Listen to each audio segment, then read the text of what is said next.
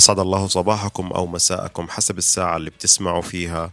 بودكاست business على الطريق مع الغندور. البودكاست بيتكلم في مواضيع مهمة في حياتنا الرقمية في حياتنا أونلاين في ريادة الأعمال أونلاين. كيف ممكن أنا أستثمر مهارتي؟ كيف ممكن أتواجد في الحياة الرقمية؟ كيف ممكن أبدأ في مشروع تجاري أونلاين؟ وهذه المواضيع اللي بنحاول دائما نلخصها ونعطي فيها المعلومات اللي فعلا تكون مفيدة. وأغلب المواضيع هذه بناخذها من الرسائل اللي بتجيني على حساباتي على الانستغرام أو التيك توك أو الفيسبوك أو عبر البريد الإلكتروني. فكل ما كان عندك سؤال ممكن تراسلني وممكن سؤالك فعلا يكون موضوع حلقة من حلقات البودكاست.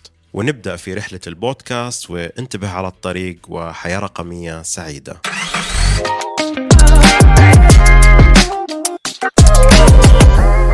اليوم راح تكون حلقة مميزة. مع صانع محتوى جذب انتباهي حسابه.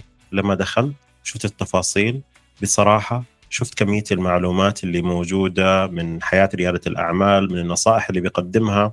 أكثر من مئة ألف متابع مستفيد من هذا الشخص. حبيت أني يكون لي الشرف أنه يكون معي في هذه الحلقات. سيف العزاوي رائد أعمال عراقي. آه، يملك شركة في التسويق والتطوير وبناء المشاريع.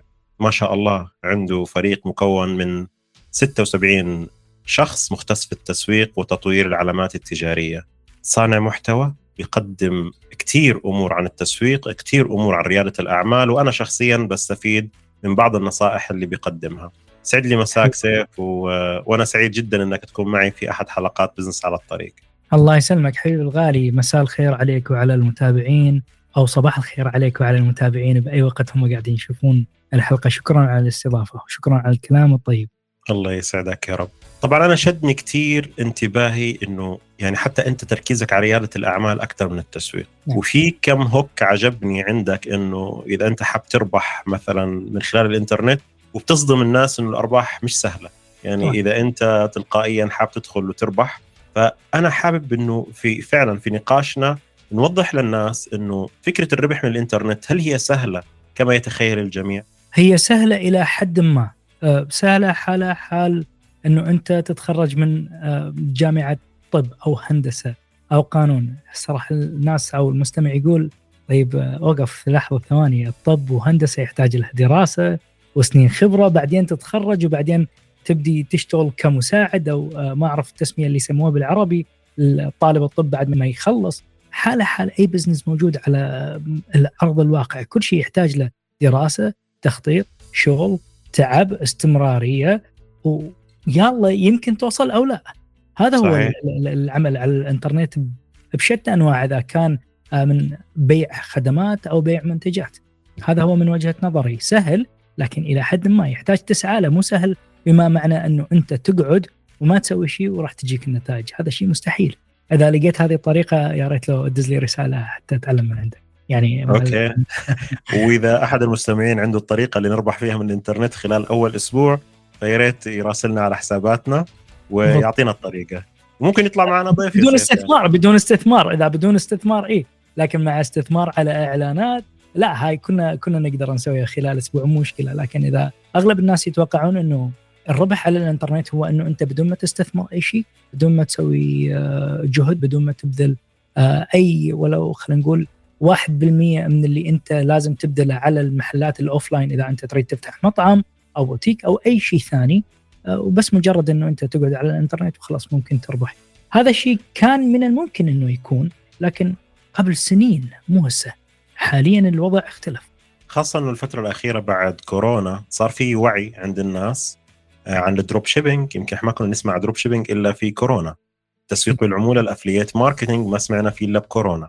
لأنه يمكن ثقافة الناس زادت وجودهم على الإنترنت صار أكثر.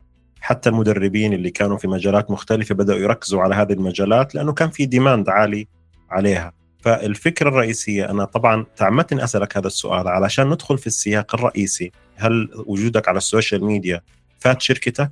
صراحة أنا ما أعتمد ولو حتى 1% على حسابي على مواقع التواصل الاجتماعي لأن يعني أنا شركتي تستهدف الناس اللي عايشين بأوروبا وأمريكا والدول الغربية يعني بصورة عامة اللي ناطقين اولا باللغة الإنجليزية ثانيا إسبانية فرنسية إلى آخره. يعني من فتحت آه، الحسابات قررت إنه أقدم محتوى باللغة العربية لأن بعد دراسة شفت إنه الوطن العربي بعد أربع سنين يعني من هذه اللحظة بعد أربع سنين ممكن يكون استقباله للإنترنت والعمل على الانترنت مثل أمريكا قبل أربع سنين. صح. فهذا الشيء اللي خلاني فأنا حاليا ما دا أريد أبني أي شيء إنه أبني مصدر دخل من خلال حسابي. أنا أريد كل اللي أريده أريد الناس تعرف من هو سيف العزاوي فقط كل اللي دا أريد أقدمه أقدم قيمة.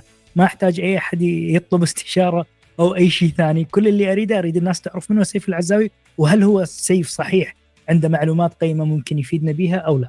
لكن إذا أريد نطبق الاستراتيجيات اللي أنا أسويها بالشغل مالتي على الصفحه اللي أملكها فبالتأكيد راح تعكس 100% نتائج إيجابية مع مدخول جدا كبير من خلال المحتوى اللي أقدمه. حلو، طيب يعني لازم تعطينا سر الاستراتيجية، الكل الحين راح يسأل هذا السؤال، إيش الاستراتيجية اللي راح إذا كان تواجد فيها سيف؟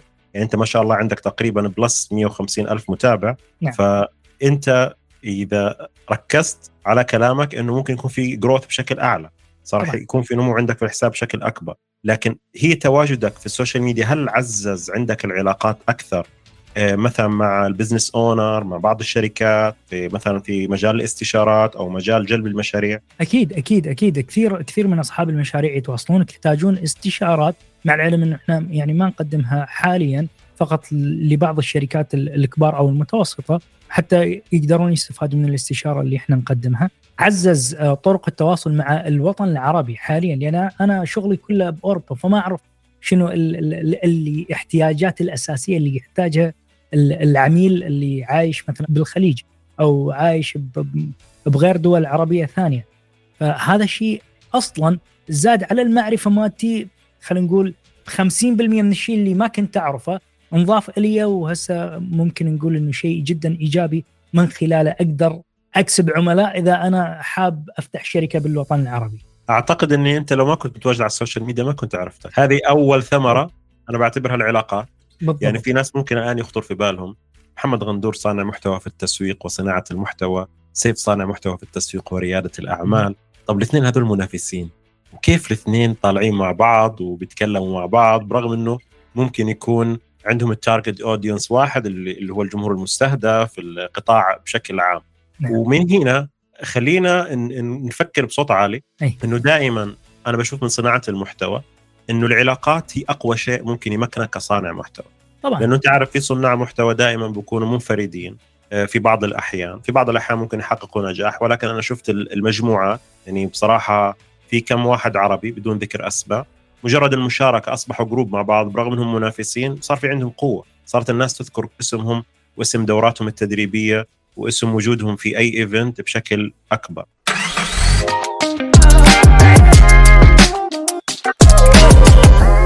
في سؤال اليوم انسالته حبيت أطرحه عليك بما إنه عندك ما شاء الله 76 آه، مختص بالتسويق كموظفين في الشركة. في صانع محتوى تسويقي وفي موظف في التسويق. في عنده مشكلة دائما يقول لك ليش في جاب في الرواتب؟ يعني أنا راتبي على سبيل المثال 1000 دولار وفي غيري راتبه 8000 أو 9000 دولار. فأنت إيش تتوقع الفروقات في الرواتب بغض النظر عن الخبرة؟ لأنه في كثير يعني بغض حتى الدول يعني إذا كنت أقيم في دولة أو غيره صار في ناس مسوقين مثلا موجودين في دول عربية بيشتغلوا مع شركات أجنبية والعكس كذلك. نعم إحنا طبعا بالشركة اللي اللي أملكها عندي KPI خاصة نتبعها حتى نعرف كيف ممكن نقدم الرواتب. طبعا عندنا الرواتب الأولية اللي هي يعني خلينا نقول ال minimum wage اللي هو محدد من الدولة اللي ما تقدر تنطي أقل من عنده. طبعا إحنا ما ننطي هذا الرقم ننطي دائما أعلى من عنده. يعني إحنا أقل آه، موظف عندنا يستلم تقريبا ألف دولار. هذا هذا بس السلام عليكم مرحبا أريد أتعلم. هذا ألف دولار. آه يعني أوكي. عندي أحد الموظفين آه آه، اللي هو كاتالين اللي هو مسؤول عن ال client communication ويعني خلي هو ال CMO راتبه شهريا 30 ألف يورو بالشهر. هذا شغلته الأساسية. يجيب عقود جديدة ياخذ commission من العقود الجديدة الجديدة اللي هي هو يجيبها زائدا ينظم كل اللي موجود بالشركة. حلو. كيف نسعر يعني. كيف نحط الرواتب؟ طبعا الرواتب تعتمد على خبرة الشخص. كم آه، جهد يبذل بالتسويق أو بال account بالحساب اللي هو يلزمه كتسويق. يعني أكو قسم من الموظفين يسوي بس ال framework اللي موجود. يعني ماكو شيء extra يعني هو يسوي أو يسوي استراتيجية هو يحاول يلقى استراتيجية جديدة حتى يزيد مبيعات العملاء أو إلى آخره. فهذا الشخص أنا ما راح أقدر أساويه مع الشخص اللي يبذل مجهود بساعات العمل. إحنا ما نطلب أي شخص إنه يشتغل بعد ساعات العمل. من من التسعة إلى من ساعة بالتسعة صباحا إلى ساعة بالخمسة مساء كلهم عندهم نفس نفس الوقت يشتغلون به. لكن الجهد المبذول يبين يفرق. صح. آه طبعا من آه عندنا أحد الموظفين أو أنا ما أحب اسميهم موظفين يعني فريق العمل من يجيب مبيعات أكثر لأحد العملاء مالتنا باستراتيجيات هو يصنعها بعد طبعا بعد ال testing هذا له بونص. هذا أنا ما أقدر أساوي مع الشخص اللي بس مجرد اجى سوى target audience وجاب لنا كم مبيع جاب مبيع يعني رضى العميل وخلاص. يعني بس وراح للبيت. ما راح تقدر تقارنه مع الشخص صح. اللي اللي يبذل مجهود مجهود أكبر. لهذا السبب اكو أكو جاب يكون جدا كبير. يعني فجوة جدا كبيرة بين بعض الموظفين. مع العلم هم متوظفين بنفس الوقت. صحيح. طيب هي كانت الفكرة هل أنت من وجهة نظرك آه عشان أنا حابب يعني أوصل السؤال أو أوصل إجابة للمستمعين بشكل آه مفصل وواضح بحيث إنهم يستفيدوا فعلا من النقاش ومن الخبرات اللي موجودة المسوق بيختلف طبعا تماما عن المبيعات لما ذكرت الشخص مثلا بيأخذ عندك 30 ألف يورو يعتبر مبيعات أكيد. ولكن أنا بشوف المبيعات في التسويق هو لازم يكون عنده ال know-how في التسويق يعني هو لازم طبعا. يكون عنده ال marketing skills آه، علشان يقدر يقنع الناس technical لأنه marketing بيتكلم technical ما بيتكلم as sales فاللي هي الفكرة إنه ك marketing نتكلم عن ال marketing اللي شغال في ال back office اللي already نعم. بيعمل campaign آه، بيشتغل على موضوع استراتيجي نسميه pre-sales أكثر. فالفكرة هنا الرواتب بتختلف أنا من وجهة نظري إنه في ناس تعتقد إنه مجرد درس تسويق إلكتروني فهو أعتقد نفسه إنه درس تسويق يعني هذه هي الفكرة. yeah. يعني كثير بيكون معهم دورات تسويق إلكتروني بقول لك أنا ما بيعطوني إلا 500 دولار ولا 1000 دولار ولا 800 دولار. وفي شخص ثاني بيشتغل تقريبا نفس مهامه ولكن بيأخذ 8000 أو 10000 دولار وممكن أكثر من هذا الرقم. أعتقد من وجهة نظري إنه في فرق كبير بين التسويق والتسويق الإلكتروني. فخلينا نتناقش في موضوع إيش الفرق بين التسويق والتسويق الإلكتروني. التسويق بس قبل قبل ما نبدي بهذا الموضوع أكو شغلة. للناس اللي توهم متخرجين من كورس معين هذا ما ينطيك الاهلي إنه أنت تأخذ راتب الشخص اللي صار له خبرة بسنتين ثلاث سنين ويشتغل on field أكو فرق لازم توعى على هذا الفرق. شنو الفرق بين التسويق الإلكتروني والتسويق؟ التسويق جدا عميق. عندك أمور كثيرة بالتسويق. آه، لا حصر. آه، عندك كل شيء كل شيء تشوفه أنت تسويق. كل شيء تشوفه أنت تسويق. آه، التسويق الإلكتروني إحنا أخذنا جزء من التسويق واختصينا به بالأونلاين. يعني إحنا اللي نسويه offline نسوي أونلاين. يعني بمكان ما نروح نأجر billboard يعني اللوحات الإعلانية بالشارع. إحنا أخذنا رحنا على إعلانات display على جوجل وخلينا ال banner مالتنا. وضعنا البنر هناك. بمكان ما إنه أني أطبع flyers الأوراق المطبوعة. okay. بمكان ما إنه هو يطبع flyers يسوي إعلانات على ال local business يستهدف بها الناس المارة اللي يمرون من جنب المحل. بمكان ما إنه إحنا نعطي الشخص الصانع محتوى مختص بهذه المواد اللي أنا دا أبيعها انطيه مبلغ من المال ويسوي لي إعلان. فالتسويق الإلكتروني بجدا فروع كبيرة من ال media buying إلى articles إلى كثير. أمور كثير أمور كثير صح. إيه. ليش أنا طرحت هذا السؤال؟ لأنه أنا فعليا أنا يعني كنت ماخذ التسويق أو التسويق الإلكتروني خلينا نتكلم بمعنى أصح نعم. كهواية. كانت بالنسبة لي هواية. أنا مهندس كنت بشتغل في أحد شركات الاتصالات كنت مدير مشاريع فلقيت إنه في عندي ال presentation skills قادر إني أعطي presentation فأنت أهلت نفسك أول مرحلة من مراحل ال marketing وفي شخص نصحني إني أدخل في التسويق بعمق.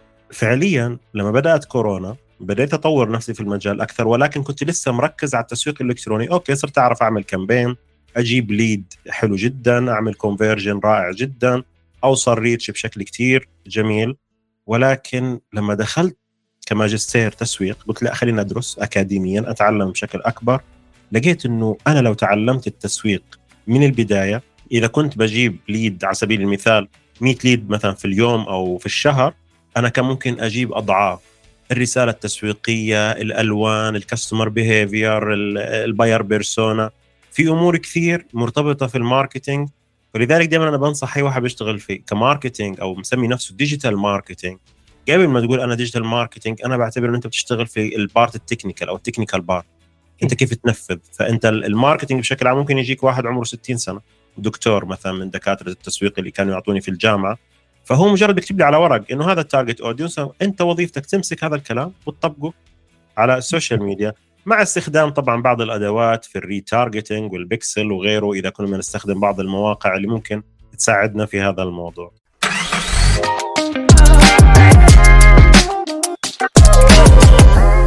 الآن إذا حبيت اتكلم في التسويق الإلكتروني، إيش رأيك بالشخص اللي بيكون عنده خبرة في جوجل ads في سناب شات ads في تيك توك ads في فيسبوك ads هل تتوقع إنه في شخص واحد ممكن يغطي كل ال platform بنفس ال experience اللي موجودة؟ ممكن لكن جدا جدا جدا صعب. مو سهل هذا الشيء. يعني أنت إذا فهمت كيف ال mechanism كيف يشتغل الجوجل ad راح يصير عليك تقريبا سهل إنه أنت you master Bing ads إذا فهمت كيف يشتغل التيك توك من الممكن إنه إحنا نفهم كيف يشتغل خلينا نقول سناب شات.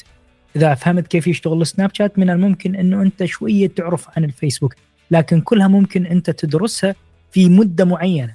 تصير expert بهذا ال platform بعديها تحول. مال إنه أنت تجي وتريد تجربها كلها من المستحيل راح تفشل فشل ذريع راح تكره الموضوع وبعد ما راح تقرب عليه. لأن ما راح تجيك النتائج اللي أنت تريدها. أخيرا لقيت واحد يأيد قراري لأنه في ناس كثير بكون عندهم شهادات من جوجل من سناب شات من تيك توك. هل أنت استثمرت هذه الشهادة؟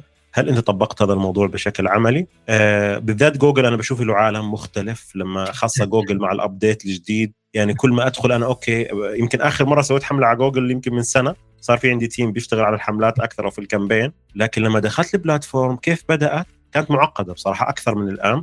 لكن صار فيها details more details كل ما ندخل في تفاصيل كل ما هذا الشيء. فمعنى الكلام إنه أي واحد متخصص دائما أنا بقول تخصص قول للناس إني أنا شاطر في إعلانات سناب شات. أنا شاطر إعلانات في التيك توك أنا ليش سألتك هذا السؤال؟ لأنه أنت ما شاء الله عندك عدد من الموظفين.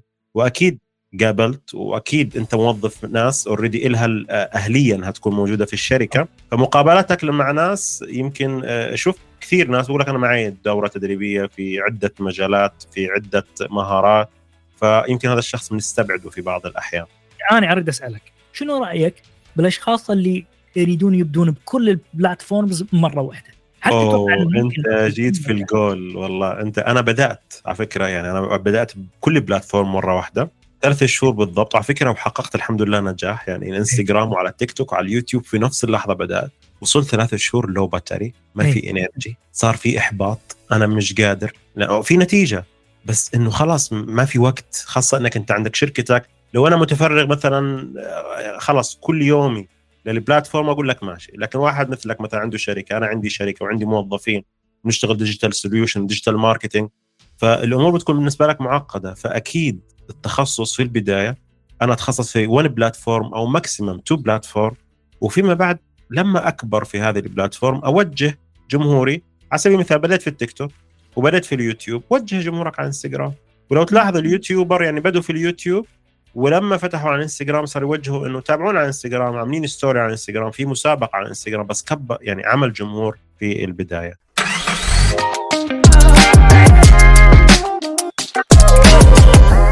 أنا حاب بس تعطي نصيحة بسيطة للمسوقين بالتخصص. يعني هذه نصيحة أتمنى كل مسوق مستمعينا الكرام إنه فعلا يأخذها من شخص خاض تجربة تعامل مع كثير أشخاص قدموا على وظائف حتى لو اشتغلنا معاكم كفريلانس. فأنا حابب إنه فعلا تستمعوا لهذه النصيحة وتكتبوها إذا كنتوا مش سايقين. أما إذا كنتوا سايقين فعادي ممكن تحفظ البودكاست ولما توصل تبدأ تكتب المعلومة مرة ثانية. بالضبط. الكل شخص ده يسمع. إذا ركزت على بلاتفورم معين واختصيت به صدقني راح يجون كثير من العملاء اتجاهك لأن يعرفون إنه أنت فلان الفلاني هو مختص بهذا ال platform وراح يجون عليك لأن هم عندهم مشكلة بهذا ال platform. إذا أنت حطيت نفسك ك freelancer إذا حطيت بنفسك إنه أنت تعرف كل ال platforms آه، صدقني ما راح تقدر. ما راح تقدر السببين. اول سبب راح يصير عندك overload ما راح تقدر تركز على ال campaigns اللي انت تسويها. آه ثاني شغلة العملاء راح يعفوك ويروحون لما مدى يشوفون نفس النتيجة اللي يشوفوها من يشتغلون ويا شركة. عندها ناس مخصصين يشتغلون بهذه ال platforms فأنت راح تضيع عليك العميل وراح تضيع عليك العقد اللي ممكن أنت تستمر به لمدة سنوات ويا هذا الشخص إذا أنت كنت مختص ب platform معين. وفي معلومة مهمة جدا. أنا على فكرة يعني لما دخلت ال marketing كنت حابب الموضوع. يعني كنت بشتغل freelance part time فما كان في حد بيتكلم عن التسويق الإلكتروني. كنت أدخل على business owner وأتكلم معهم. يقول لك يا أخي تسويق إلكتروني إيش؟ روح أعلن في الوسيلة ولا الوسيط ولا الجرائد هذه وريحني ولا عملنا outdoor مثلا campaign آه، ال platform في السابق ما كان فيها تطوير زي الآن. يعني كان ممكن ال platform مثلا فيسبوك يمكن بعد ثلاث سنوات اتطورت شوي. فالفكرة كان سهل إنك تتعلم على أكثر من شيء. لكن الفترة هذه أنا بفتح الفيسبوك بقفل ثاني يوم بلاقي في update افتح فيسبوك بقفل بعد ثلاث أيام في update ليش؟ صار في منافسة. زمان كان ما في إلا عندك فيسبوك وسناب شات ظهر في الفترة الأخيرة و... وجوجل. كان space جوجل. يعني إحنا من أول ما بدينا بالإعلانات في 2010 على الجوجل وراها الفيسبوك أول ما طلع بال product مالته وجربته كان هو بحيث الإعلان على الفيسبوك كان ال right column اللي هو على اليمين. ما كانت اكو إعلانات بال feed. إحنا من كنا نسوي إعلانات على الفيسبوك كان فقط الصورة اللي على اليمين. فقط. Yeah. فأحتاج تقريبا لحد 2014 يلا بدأ targeting وكان بوقتها اسمه editor tool من هناك تسوي ال campaign يعني إحنا من كنت لحد هسه أتذكر من كنت أسوي campaign لواحد من المحلات اللي كنت أملكها أحتاج أحط نهاية الكود مال URL على مود اعرف ال conversion بعدين نسوي ال conversion rate تقريبا manually نحسبه لأن ما كان accurate لحد هسه yeah. مو accurate فكثير كثير أمور تطورت. يعني أنت اللي هسه تشوفه للأشخاص اللي حابين يدخلون بالنسبة لك هذا heaven يعني فشي رهيب. yes yes. سهل. واكو كثير tutorials على اليوتيوب ممكن تتبعها وتتعلم من عندها. لكن أهم شيء إنه أنت تركز. هذا المطلوب من عندك. والنصيحة لنا لكم مستمعينا الكرام ركز في الطريق لو سمحت ولكن أيوة. نصيحتي لك إنه إذا حبيت تدخل تسويق إلكتروني فتعلم تسويق هذا رقم واحد. رقم اثنين تخصص في منصة أو اثنين إذا كان عندك القدرة ولكن أكثر من هذا لا تتخصص. يعني على سبيل المثال أنا ممكن يكون عندي خبرة في أكثر من بلاتفورم ولكن متخصص أو شاطر في بلاتفورم واحدة منهم. لكن مش غلط يكون عندك النو هاو تعرف التفاصيل وتقريبا أصبحت البلاتفورم كلها فريندلي فكل واحد يعني أصبحت تقريبا متشابهة مع بعض. البداية كانت شوي معقدة الموضوع الآن أصبح أسهل من البداية. فلذلك تخصص وتعلم تسويق قبل دخول عالم التسويق الإلكتروني. بالضبط.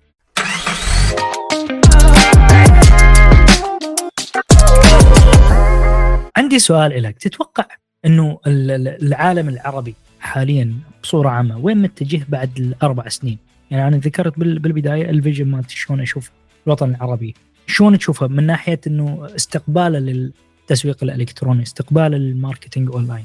كيف تشوفها؟ الفترة هذه أصبح في آه، يمكن من ثلاث سنوات أو سنتين فقط صار في آه، تخصص في الجامعة اسمه تسويق إلكتروني. ما كان هذا الشيء موجود أصلا. فأعتقد إنه تخيل بعد أربع سنوات كم واحد راح يكون متخرج تسويق إلكتروني. هذا ذكرني لما بدأوا في هندسة الكمبيوتر؟ لما بدأت هندسه الكمبيوتر فالكل راح يدخل تخصص الهندسة إنه في حاجة اسمها كمبيوتر في هذه الحياة. وفيما بعد أصبح في عندك عاطلين عن العمل بشكل كثير كبير بسبب هذا الموضوع. فالفكرة أعتقد إنه خلال الأربع سنوات القادمة حيكون في عندنا طفرة عالية جدا وراح يكون في عندنا عدد كبير جدا من المسوقين والديفلوبر المبرمجين بشكل عام. فهذا هو الشيء اللي أنا شايفه آه، مستقبلا لمستقبل التسويق الإلكتروني. وأعتقد إنه راح يكون في بدائل. راح يكون في بدائل أسهل من وجهة نظري من منصات حتكون مختلفة. ممكن المنصات اللي موجودة حاليا هذا من وجهة نظري. أنت إيش من وجهة نظرك؟ إيش شايف العالم العربي؟ وكيف توجهه خلال الفترة الجاية في موضوع الرقمنة بشكل عام والتسويق الإلكتروني؟ راح يصير كثير انفتاح. هذا واحد من الأسباب اللي خلاني أدخل أسوي محتوى باللغة العربية. هذا واحد من الأسباب اللي خلاني إنه أفكر حتى أفتح شركة أو فرع واحدة من الدول العربية اللي موجودة فرع للشركة مالتنا. آه لأن باعتقادي وبعد الدراسات والإحصائيات اللي سويتها وفي انفتاح جدا كبير. على فكرة ريادة الأعمال اولا. ثانيا التسويق الإلكتروني كيف ممكن الشخص يكون رئيس جمهورية نفسه. فكثير آه، كثير أكو صار انفتاح وصار كلام بهذا يعني تصير مواضيع تنطرح مواضيع جدا جيدة. مثلا أكو كثير من رواد الأعمال أو رجال الأعمال أو صناع المحتوى مثلك محمد الناس اللي يعرفون عن شنو قاعدين يتكلمون يطرحون بصوره جدا كريتيف صورة جدا حلوة كيف ممكن إنه أنت تبني المشروع مالتك أو كيف ممكن إنه أنت تسوق لبضاعتك وكيف ممكن انه أنت توصل إلى X Y Z فدا أشوف إنه فشي جدا إيجابي آه، راح يصير إن شاء الله بالمستقبل. ولهذا السبب اريد اكون جزء من هذا الشيء الإيجابي. إن شاء الله أنا أتوقع قريبا سنلتقي في أحد الدول العربية وفي أكيد. فرع من فروعك وراح نعمل دعوة للمستمعين اللي يستمعون لهذه الحلقة. أكيد يا هلا يكونوا يوم في الأيام partner أو client أو موظفين أو حتى شركاء ما بتعرف اللي بيصير. حياهم الله وين ما كانوا.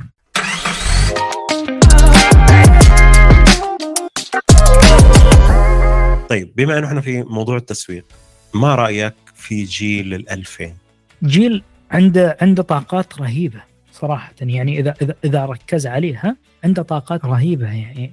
وصار انتباه على أشياء إحنا مثلا جيل الثمانين وجيل التسعين خلينا نقول ما كانوا مهتمين لها ما كانوا منفتحين عليها. مو إنه كنا منغلقين وما نريد نتعلمها لا. بس ما كانت موجودة عندنا الوسائل اللي نقدر نتواصل بها مع العالم. يعني جيل الثمانين وجيل خلينا نقول بدايات التسعين لحد 92 نعم. 95 آه، شنو اللي كنت تعرف أنت؟ كنت تعرف الياهو ماسنجر ماي سبيس آه لا تذكرني في ياهو الماسنجر. ها يا عيني عليك.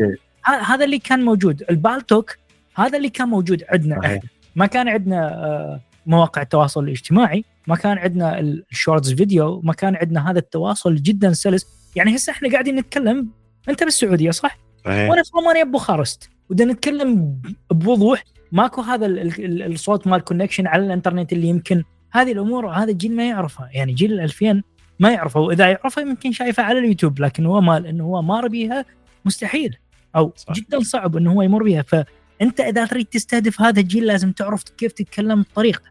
مو تتكلم بطريقتك. أنت دائما من تريد تسوق أنت ما تريد تسوق لنفسك. أنت تريد تسوق حتى تستهدف العميل اللي تريده يشتري من عندك. لأنه فعلا الجيل هذا أنا بعتبر يعني أغلب الخطط التسويقية والدراسات اللي أنا بشوفها من بعض الشركات لما يجونا كعملاء على الشركة بلاقي إنه هذا الجيل مهمل برغم إنه تواجده على منصات بالذات التيك توك بشكل أكبر وشكل كبير جدا. آه، لغة الحوار لازم تكون مختلفة الرسالة التسويقية لازم تكون مختلفة. الرسالة اللي هو حاب يسمعها مش الرسالة اللي أنت حابب توصل له إياها في فرق كبير. بين الرسالة هو حاب يسمعها وفي فرق كبير بين إنه رسالة أنا حاب أوصل له إياها.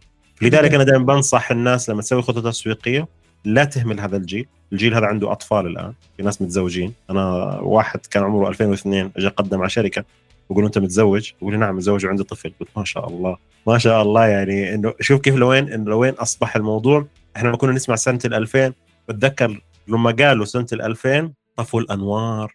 وقال لك أنا ما بتت... ما بعرف تتذكر هذا الشيء ولا لا. وقال لك خلاص السنة هذه مش عارف إيش راح يصير.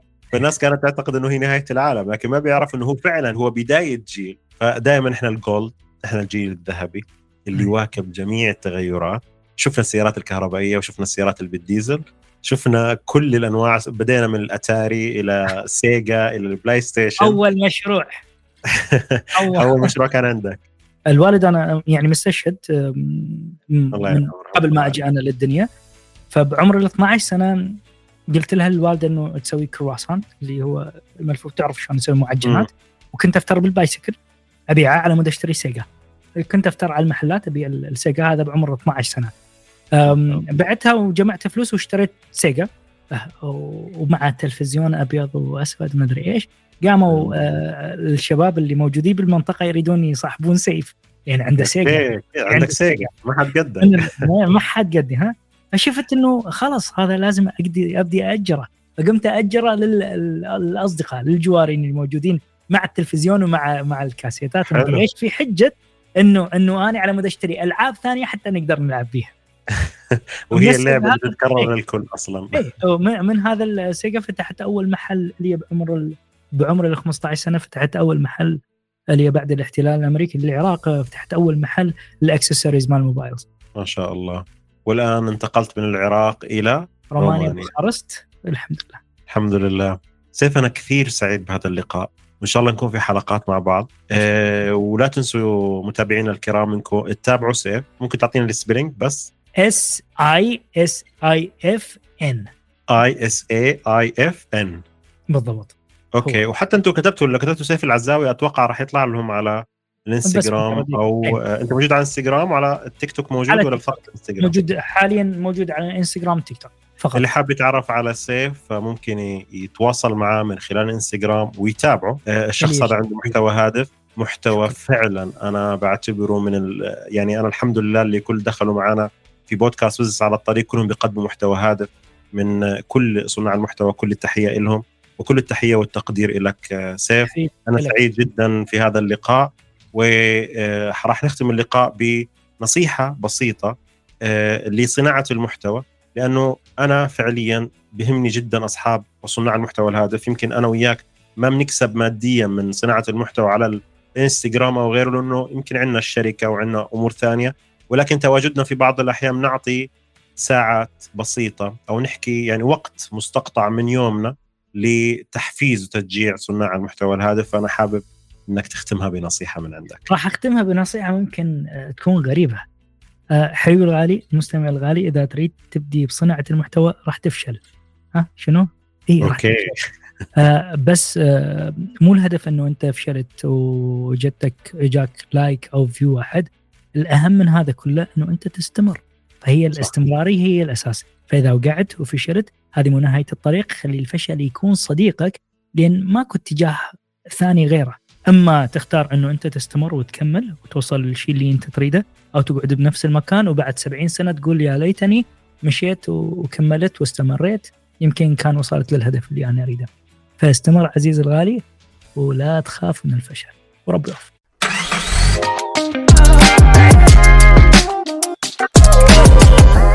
ونعتبر الفشل هو محطة من محطات النجاح. فعادي لو عديت على محطة أو اثنين أو ثلاثة إلى أن تصل إلى هدفك. مستمعينا الكرام أنا سعيد جدا في وجود سيف وسعيد جدا أنكم استمعتوا إلى اللقاء إلى الآخر. أتمنى أنكم تكون وصلت مشوارك إذا كنت سايق سيارتك الآن وإذا ما وصلت مشوارك فممكن تسمع البودكاست وتشوف باقي الحلقات. كان معكم محمد الغندور تحياتي لكم وحياة رقمية سعيدة.